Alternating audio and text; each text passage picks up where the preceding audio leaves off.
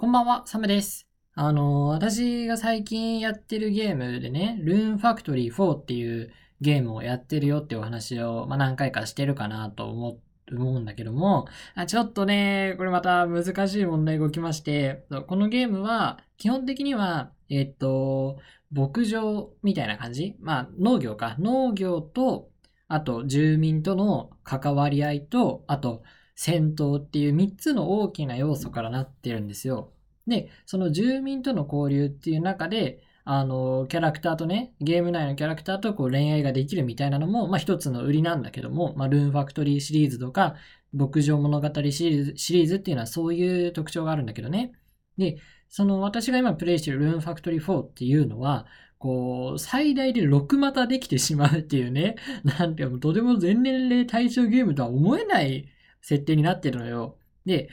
ちょっと私罪深いことにね、最初にこうゲーム内でお付き合いしたキャラクターがいるんだけど、そのキャラクターって、なんていうのかな、そのキャラクターが好きというよりも、そのキャラクターに似た昔、その私が小学生とか、小学生入る前ぐらいにやってた牧場物語っていうゲームで好きだったキャラクターの像とちょっと照らし合わせてないかと。そう。そのキャラクター自身ではなく、昔好きだったキャラクターを今のね、ルーンファクトリーのキャラクターに投影してるだけじゃないかっていうことに気づいてね。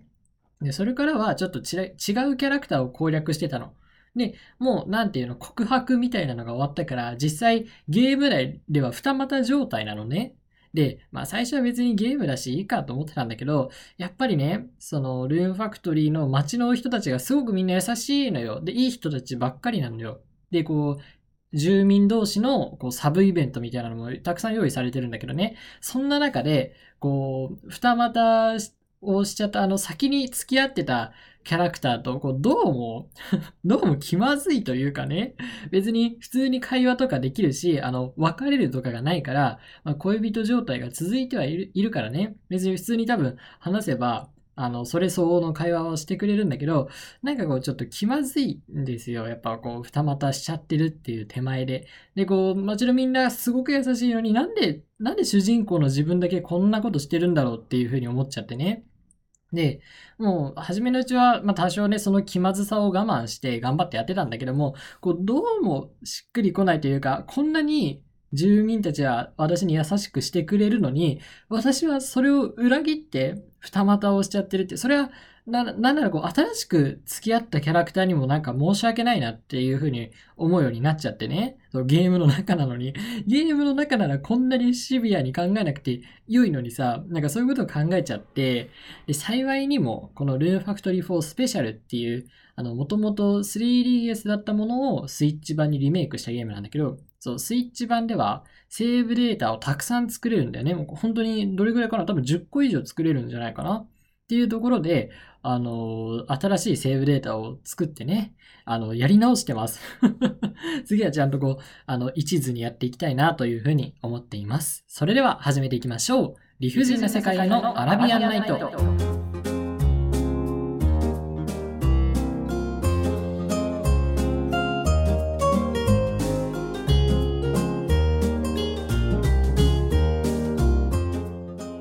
んは、私があなたのシェヘラザード、サムです。今日もこの現代社会と戦い続けるあなたに、そして世の中に絶望してしまったあなたに送るフリートークポッドキャスト、理不尽な世界へのアラビアンナイト、通称人生、理不尽の人と世界の瀬といで人生ですね。本日は第64夜でございます。社会に出る直前に休学した大学生が中二病スピリッツ全開で日常の理不尽を嘆きながらあなたの精神と時間の空白に落書きしていきますっていうところでね。なんかね前の自分はこんなんじゃなかったんですけどね。正直高校までってそういうゲームのキャラクターとかさ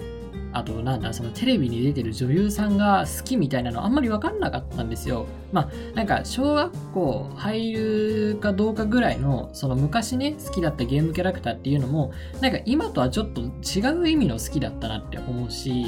そういうね本当に高校の時とかでこの女優さんが綺麗だよね可愛いよねって盛り上がってるのが私ちょっと全然分かんなかったの。だってなんか見てるだけじゃんみたいな。だって実際会えるわけでもないんだし本当にそのテレビとか何か動画でさ映ってる人のことだからなんかそもそも何て言うの他の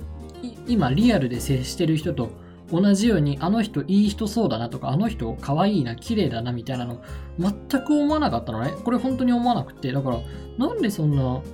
女優さんとかあとアイドルを推すとかっていう風にみんな思うんだろうっていう疑問がずっとあったんだけど大学1年生の時に浜辺美波さんというね女優さんを見てもうそれは変わりましたね。でその人がきっかけでこ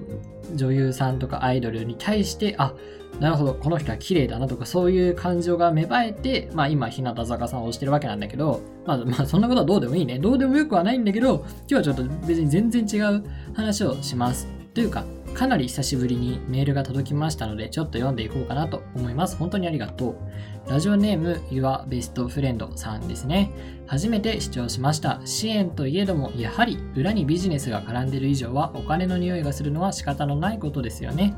アメリカではスタッフの当たり外れがひどすぎて大変です。本当に親切な方もいれば、よくそれで接客業をやろうと思ったねって方までいるので、そういうことがあるので、気兼ねなくお聞きください的な文言は昔からあんまり信用していませんっていうところで、あの、これはね、おそらく何回か前のその大学支援センターの学生支援センターのお話に対するリアクションメールかなと思うんですけども、まあ、メールありがとうっていうところで、アメリカっていうワードが出ましたね。そう、これは本当にポッドキャストのいいところで、場所を問わない。ね、あの、地上波のラジオはもちろんどんどん便利になってきてますけど、やっぱりそれでも電波が届くところじゃないと聞けないから、こういう風にね、ネットでもう国を越えて聞けるっていうのは本当にポッドキャストのいいところだなと、押していきたいポイントの一つだなと思うんだけども、でね、ちょっとメールを見ていくんだけど、まあ、そのね、ビジネスが絡んでるどうこうっていうのはちょっと難しいね。あと、その学生支援センターの職員が本当にどういうくくりなのかね。あの、公務員なのか、公務員みたいなくくりなのか、それとももう普通に、なんていうの？あの、企業とか会社が派遣してるような人なのかっていうので全然ちょっと変わってきちゃうからね。そこれがどれに当てはまるか私はわからないから、何とも言えないんだけど、そのスタッフの当たり外れっていうところで言うとね、やっぱり日本のサービスは水準が高いっていうのは、まあ、皆さんもよく聞くところなんじゃないかと思うんだけど、ね、で、あの、よその国に比べてね。でもさ、こう、一つ疑問があって、なんていうのかな、もう世界的なチェーン店とかはどうなんだろうと思って。例えば、日本で言うと、スターバックスってすごく、まあ、教育もアルバイトからね、教育がしっかりしてて、で、もどの店でもすごい、あの、店員さん気持ちのいい対応してくれるなっていうのは、まあ、かなり、あの、このポッドキャストでも話したことがあるんだけど、それって別に日本初じゃないじゃないですか。多分あれアメリカからの外資の企業ですよね。だからアメリカとかにも当然スターバックスあると思うんだけど、どうなんだろう同じようにこう教育のレベルが高いからアメリカでもスターバックスはアメリカの中じゃやっぱ群を抜いていい接客をしてくれるとかそういうことになるのかなあと、まあ、もう一個思ったのが、こう、チップってあるじゃないですか、外国にね。だから、なんていうのかな、スタッフの当たり外れっていうけども、スタッフ側としては、こう頑張った方がチップもらえそうなもんだけどなって 思うけど、そこはどうなんだろうね。そのチップの文化がね、私にはもう全然、何、触れたことがないから見当もつかないんだけど、どうなんだろうチップを目当てで頑張るぐらいならダラダラしてた方がこういいのかそれとも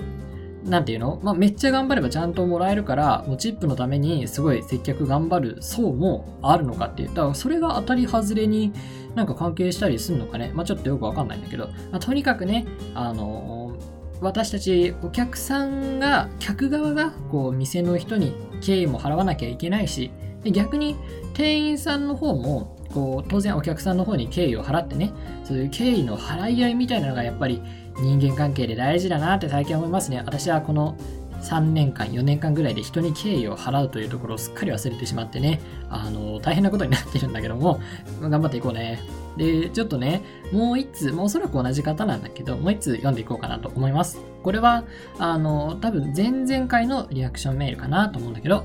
ラジオネーム YDF さん、まあ、多分 Your Best Friend の略なんだけど、うがった見方は物事の本質を捉えたって意味ですね。でも近いうちに今広く浸透している御用の方も辞書に載るのかな？今回の話もそうだけど、ほとんどの人の〇〇だから三角三角だという意見の〇〇は大体言い訳というか、後付けであることが多くて、三角三角が起きている理由の本質を見極める、うがった視点での見解は難しいことが多いですよね。何でも脳科学的、かっこ違うかも、記憶曖昧には、人間が自らの行動に対してつける理由は全て後付けであるらしいとか、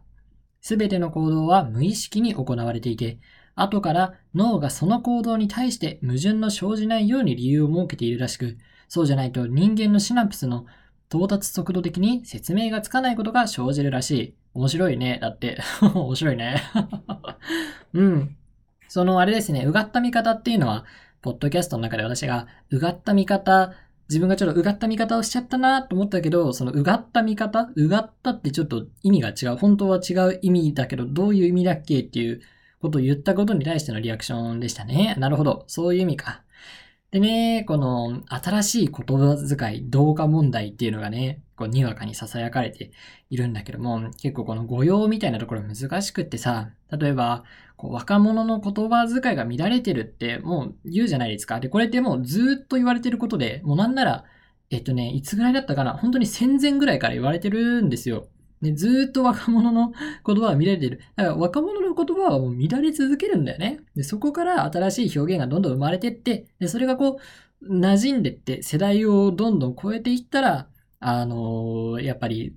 語用ではなくて、みんなの使う用法っていう風になっていくんだろうし、うがった見方とかね。あとなんだ、物事の触りとか、そういうのも、どんどん、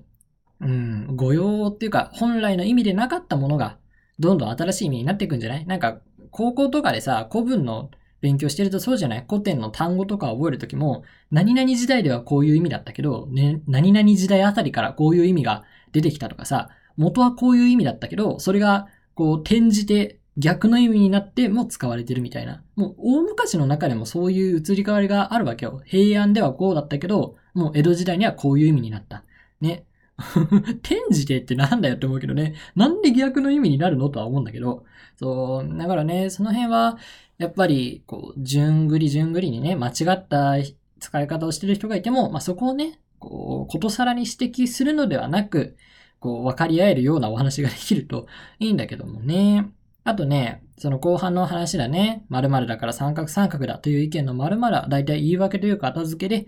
で、その三角三角が起きている理由の本質を見極める、うがった視点での見解は難しい。で、脳科学的には人間が自らの行動に対して尽きる理由は全て後付けであって、で、全部の行動は無意識で、後から脳がその行動に対して矛盾の生じない説明をつけているっていうところなんだけど、うーん 私は全然これ初めて見たんだけど、まあ、すべてっていうのはさすがにね、ちょっと言い過ぎかなと思うの。うん、だから、何すべての行動が無意識って言ったらさすがにちょっと言い過ぎかなと思うから、まあ、脳科学の一節にはそういうのがあるらしいぐらいにね、このポッドキャストでは留めていこうかなと思うんだけど、あ明確に考える時も確かにあるしね。だって、あの、次何々しようと思ってする時も当然あるじゃない？喉乾いたから水飲むとか。私はもうめちゃくちゃ水飲むの。多分田中みな実さん以上に飲んでるんだけど、ちゃんと喉乾いたから飲もうと思って毎回飲んでるもんね。あんまり反射的に飲むことはないですね。でも、まあ、その一方で分かる部分も確かにあるのよ。例えばさ、あの、スマホとかバーって触っちゃうけど、そういうのってさ、スマホ見ようと思って別に触ってないもんね。スマホ触ってて、わちょっと今スマホ触りすぎちゃってる。あ、なんでだっけって。あ、スマホ触りたくて触っちゃったんだっていうね。こういう半ば中毒的なものになってるものってのは確かに、あの、理由なく始めちゃうことはあるよね。その行動を。うん、他にも、あと自分のね、行動のきっかけの理由みたいなのを、こう、全部の階層を言語化しようって思った時には、やっぱり、あの、もうどんどん原点に近づくにつれて、改めて考えないとわかんないとこもあるよな。確かに、私、高校生の頃、マンドリンオーケストラ部っていうね、あの、マンドリンオーケストラの部活に入ってて、まあ、ちょっと詳しい説明を省きます。吹奏楽の弦楽器バージョンと思ってね。そういう部活に入ったんだけど、なんでそれの部活に入部をしたかっていうと、ギターを弾きたかったからなのよ。じゃあなんでギターを弾きたかったのって言ったら、えっと、中学3年生の時に見たね、ラッドウィンプスさんっていうバンドの、あの、君の名はの主題歌ですよ、映画の。を見て、あ、ギターむっちゃかっこいいねって思って。もうこれは、このミュージックビデオ見てギター弾いてる姿、ベース弾いてる姿ってなんでかっこいいんだろうと思って。それでギターを始めたっていうのも当然あるんだけど、じゃあ、なんでラッドウィンプスさんのそういう姿をかっこいいと思ったのみたいな。もう、どんどん、なんでなんでっていうのを突き詰めていくと、もう、運命なのよと。もう、あれ、ギターを弾く運命にあるんだなと思ったのっていう風にしか言えなくなっちゃうわけね。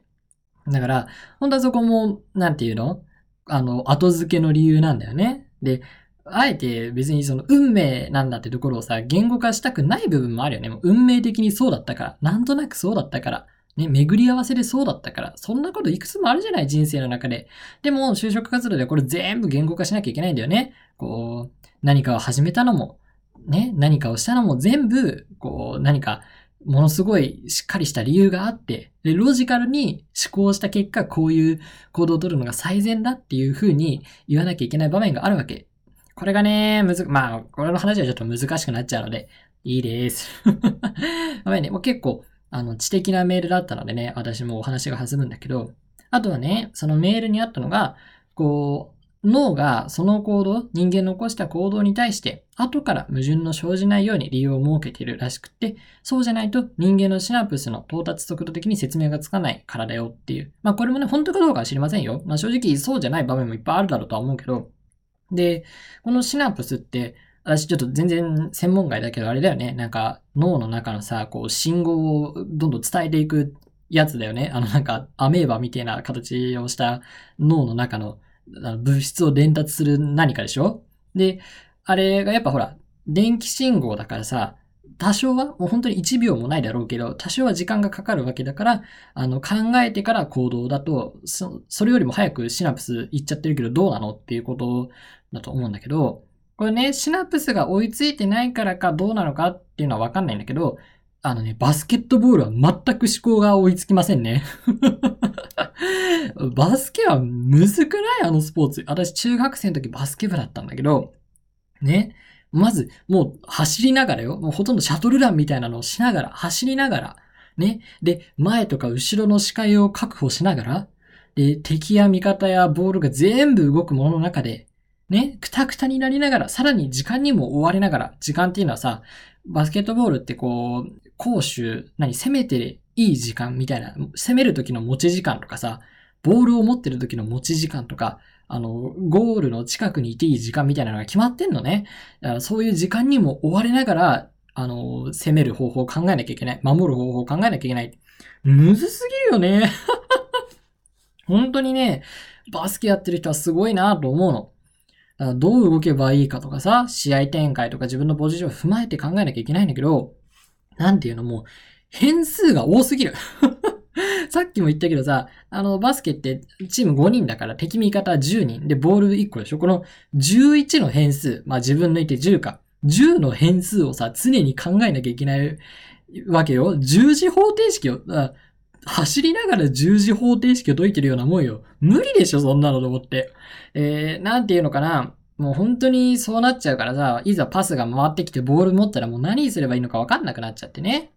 で、それでさ、どうすればいいんだろうってすごく悩むんだけど、そういうのを相談するとさ、私、中学校の部の中ではね、まあまあなんかテストの点数とかが良かったの。まあ良かった方だから、ミニバスとかを経験してた人に言われるのよ。いや、お前もテストの点数高いんだから、ちゃんと考えれば次何すればいいかなんてすぐわかるだろうってね。言われるのよ。でもね、考える間がないの。だって、考え始めたと同時に全てがまたグワッと動くからさ、なんか多くに、多くの情報が一度にブワーって変化しちゃうわけ。あ、それはそうだよね。私がさ、ボールを持った、持たないに関わらずみんな走り回ってるわけだから、その、状況を判断するっていうのがもうむずすぎてね。もう本当に、あの、ごめんね、バスケットボール好きだよっていう人には本当に申し訳ないんだけど、マジであのスポーツを作った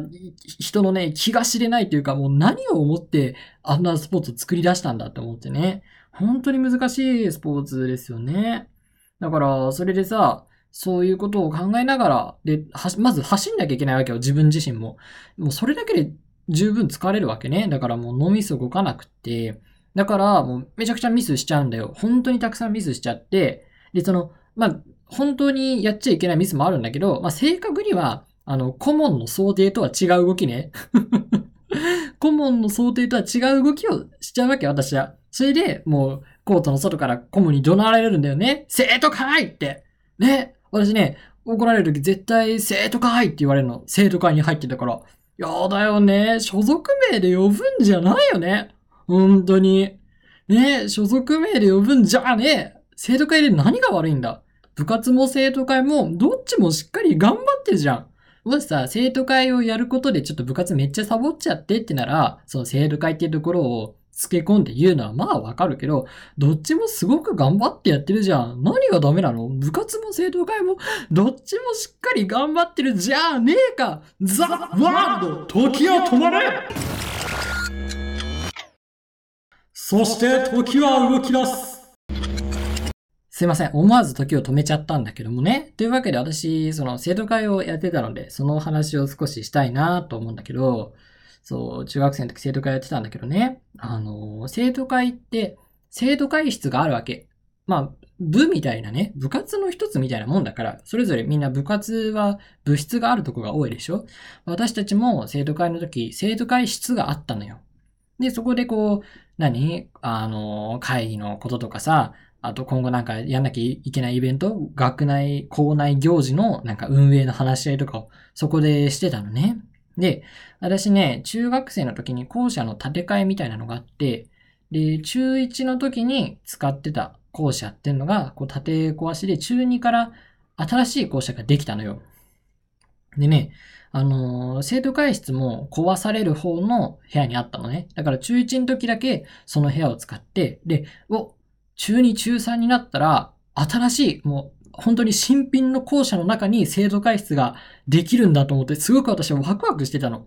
ね。あ、やっぱこう、新しい、新しい校舎で生徒会運営したいなと思ってすごくね、ワクワクしてたの。びっくりするよね。新しい校舎に生徒会室はありませんって言われて、意味がわからんと思って、あれは切れたね。中学校で3番目ぐらいには切れたと思います。だって、だってさ、こんな いつもなんかさ、その、生徒会の顧問の先生からさ、わけのわからん、なんか雑用を押し付けられてね。で、もう抗う術もなく、緻密にそれをやってさ、ね、みんなが早く帰れる時も、こう頑張って挨拶運動やったり、生徒会室でいろいろ、なんか、ものをね、書類を書いたりまとめたりしてるのに、なんかもう、あ、ありません、みたいな、何？新入生の1年生の教室と、あとは、なんだ、その数学の部屋とかさ、あの、音楽の部屋とか、そういうのを用意したらもう生徒会室を設ける分の部屋がありませんでしたって言われて、え、信じられんと思って。で、さすがにこれはね、良くないなと思って、いやいや、だって、あの、生徒会室で今まで使ってた、ね、道具とかさ、そういう大事な書類とかを置く場所はさすがに必要でしょと思って。だから生徒会室がないっていうのはちょっとあのね、理解に苦しむというようなことをみんなで言ったら、まあ、どうしてもって言うなら、ちょっと本当にちっちゃいけど空いてるところが2つあると。で、1個目が、もう本当に、本当にちっちゃい、なんか4畳ぐらいの 4畳ぐらいのスペースね。だからもう机を置いたらおしまいみたいなところ。で、次がもうちょっと広いね。まあ、6畳7畳ぐらいなんだけど、こう階段の下のね、スペースで真っ暗。真っ暗で、もう、何、階段の下で、本当にジメジメとした真っ暗で湿気のものすごいスペース。建てたばっかなのにもう湿気すごいんだよ。恐ろしいよね。そういうどっちかの部屋なら、まあ、使うあてもないからくれてやるよっていうところでね。まあ、そのジメジメしてさ、カビとか生えたら嫌だから、しぶしぶ、その4畳のクソ狭い部屋の方を選んじゃったんだけどね。いやー、なんでだろうね。なんでこんなに生徒会頑張ってるのに扱い悪いんだろうっていう風に思っちゃってね。今でも、やっぱり何年も経ってるのに今でもその憤り思い出しちゃいますね。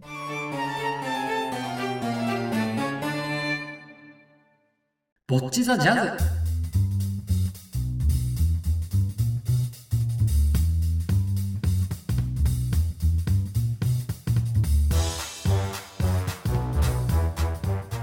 一人でロックギターを練習し続けたボッチザロックの後藤ひとりちゃんや一人でジャズを練習しているソロ活マスターのサムのようにあなたが取り組んだ一人〇〇やソロ活を教えていただくコーナーです。このコーナーもめちゃくちゃ久しぶりですね。あの第42夜とかそれぐらいで番組をちょっとリニューアルしたんだけどもそれ以降はもう全くやってなかったですね。で、そのリニューアルする前っていうのは、こう、一人時間とかソロ活動のことについてお話しするよっていうコンセプトだったんだけど、まあ、あんまりね、あの、そうじゃないお話をする時も多かったからっていうので変えて、変えてね。で、そういう一人〇〇について話すことも少なくなっていったんだけど、まあ、それでも一人時間が好きなのは変わらないし、こんな風にコーナーを設けてやる分には全然楽しいなと思って。で、あの、メールも届きましたので、せっかくなのでこのコーナーやっていきたいと思います。それでは行きましょう。ラジオネーム、Your Best Friend。私は一人英会話をよくします。自分一人で会話をして自分の持ってるボキャブラリーでどこまで話を展開できるのかを暇な時にしています。将来習得したい語学または勉強してみたい語学とその理由や使い道を聞いてみたいです。ええ、いや、これもすごいよね。だってある程度英語ができないとさ、英会、自分の中で英会話なんてできないもんね。だから、まあこういうことができる方っていうのはやっぱり、あの、言語的なブレイクスルーっていうの？ブレイクスルーっていうのがあるのよ。なんていうのかな？例えば自転車ってさ、なんかちょっとずつ乗れるようになるとかじゃないじゃない？なんか、ずっと乗れなかったけど、感覚掴んだら、あとは全然乗れるようになるみたいな。ちょっと同じ似たようなことが、あの、言語を勉強するときにもあってね、こう、ある日突然、なんかある程度相手の言ってることが、日本語を返さなくても、その、英語だったら英語のまま急に理解できるようになったとか、そういう日がね、来るのよ。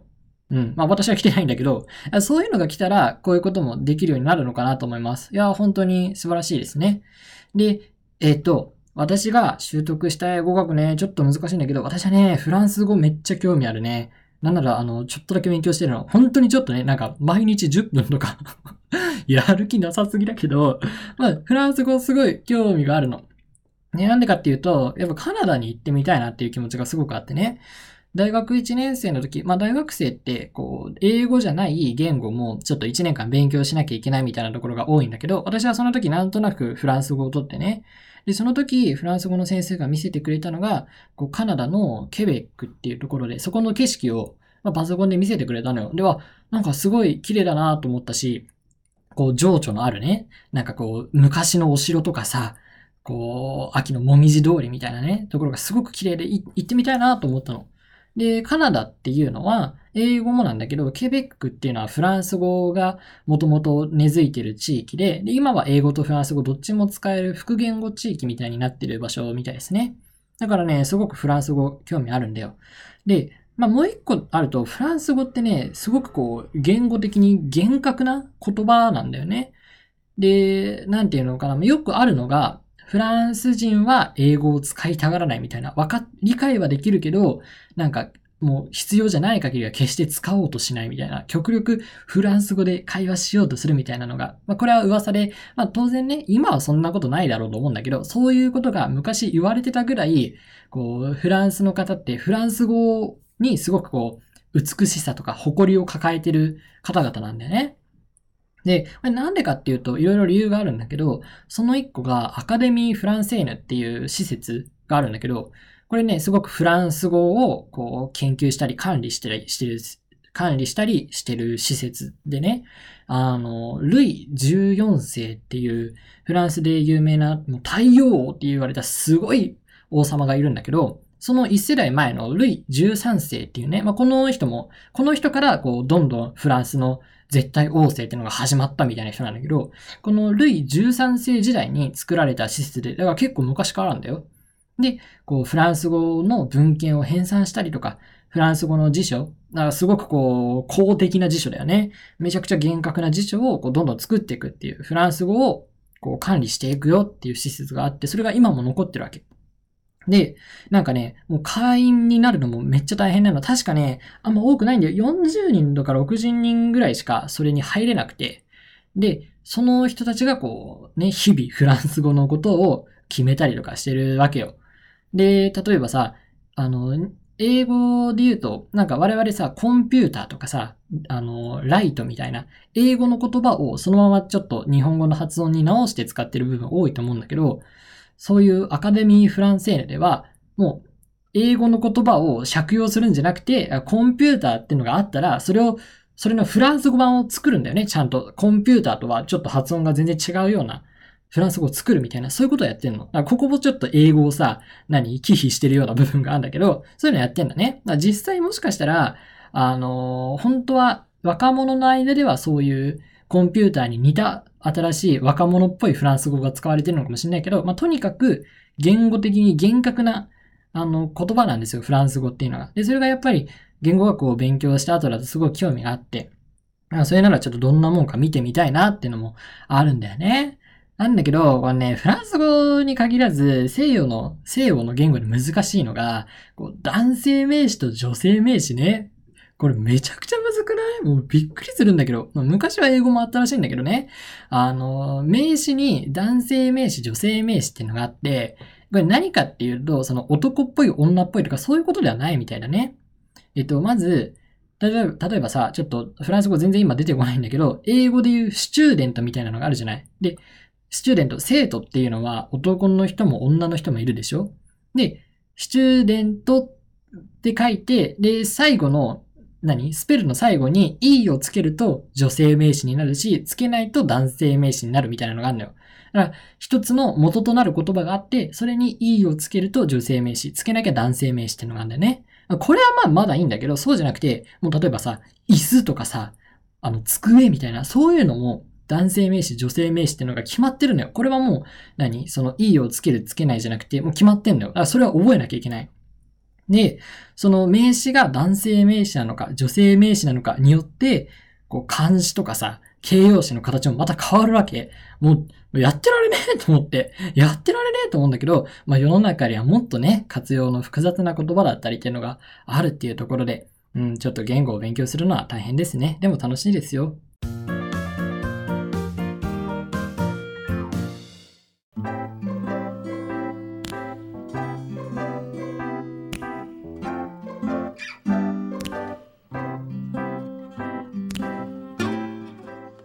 不尽な世界へのアラビアンナイト、そろそろお別れのお時間です。今日はね、ちょっとメールもあったし、いろいろと熱く語ってしまいましたね。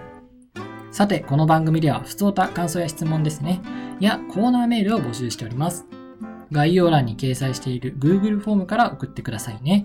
あと、X もやっています。番組アカウントのフォローと、ハッシュタグ人生、人生はカタカナで人生ですね。での感想ツイートよろしくお願いします。それと、今お聞きのポッドキャストサービスから番組のフォロー、そして YouTube でお聞きの方はチャンネル登録をしていただけると嬉しいです。次回のお話は今宵のものよりもっと心躍りましょう。それでは良い夢を。おやすみなさい。